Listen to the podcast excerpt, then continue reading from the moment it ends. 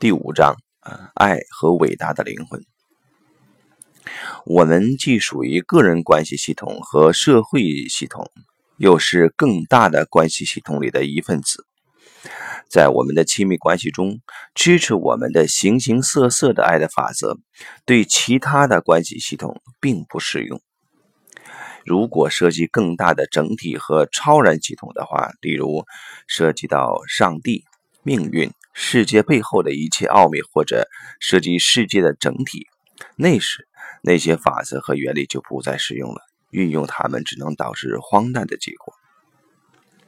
想一想自己儿时的经历，像孩子感应自己的父母时，总想寻找理想的父母一样，我们能够去感应上帝，去感应世界背后的奥秘，因而我们会像孩子那样相信，像孩子那样希望，像孩子那样信任，像孩子那样去爱。我们也可以像孩子那样害怕我们没有经历过的事情。想一想自己在大家庭中的经历，当我们涉及到命运或者世界背后的奥秘时，也许会像对待自己家庭的成员一样，我们和他一起，就好像是圣徒中的一群生死兄弟。不过，就像在家庭中一样，我们也会根据一些既不清楚也无法左右的清规戒律，来对我们的资格进行筛选。想一想我们在自愿加入的社团中的经历，我们在设计世界背后的奥秘时，就好像他和他有生意往来一样，自己成了他的全权代言或者发言人，签订合同或协议，就好像生命允许我们相互调节彼此之间的付出和接受，并控制我们相互之间的获利和损失。我们能接近的世界背后的奥秘，也许好像我们的亲密关系，在其中有爱和被爱，新郎和新娘。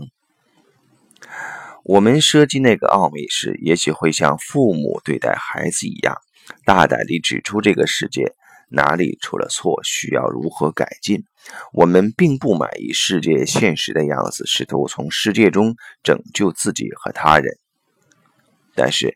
还有另一种形式，当我们设计世界的奥秘时，我们要忘记那些适用于我们已知的关系中的事物，就好像当我们在海洋中游泳的时候，我们要忘记不断流进来的江河；当我们到达目标的时候，要忘记来时的路。是一首诗，下面啊，有和无。一个修行者外出寻找神灵。在市场中走向一个商人，向他化缘。商人看了他一眼，停了下来，为了为他提供食物，又提了一个问题：“你向我化缘是什么意思？你只是在寻求你的生计？你还得意洋洋地认为我和我的生意，比起你和你的追求是低级的东西？”修行者。啊，回答说：“和我追求的神灵相比，其他的似乎确实低级。”商人不满意，向着他提出第二个问题：“如果这样的神灵存在，他会超出我们所及，因此，一个人怎么能够设想寻找神灵？就好像神灵躺在某条大路的远端。”等着被人发现，一个人怎么能拥有它，宣称比别人分享的更多？相反，如果这个神灵存在，一个人怎么能远离他，被排除在他的意愿和照顾之外？修行者回答说：“只有那些准备抛开身边所有一切的人，愿意放下一切牵挂，到此时此刻，才有可能找到神灵。”还是不能信服。商人又提出另外一个问题来考他：就算那样一个神灵存在，他必须接近每一个人。虽然他隐藏在现实和永恒之中，就好像无隐藏在有之中，过去和未来，因此在此时此刻中，和有相比，出现在我们面前的是有限和短暂。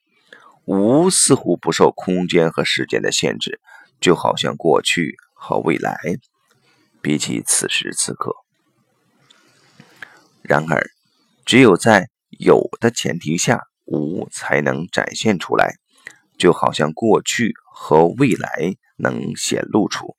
只有在此时此刻，无紧紧地把握住了。我们一无所知，像黑夜和死亡。有些东西终究会到来，但是有一些片刻，在眼睛闪烁的时候，神灵突然照亮现在，像一道闪电照亮夜空。因而，神灵也把我们拉向现存的尘世间，照亮现在。接着，修行者问上人一个问题：“如果你说的是真的，那么能留下什么给我和你？”上人说：“仍然留给我们的，就是短暂的人生和大地。”好，先到这里。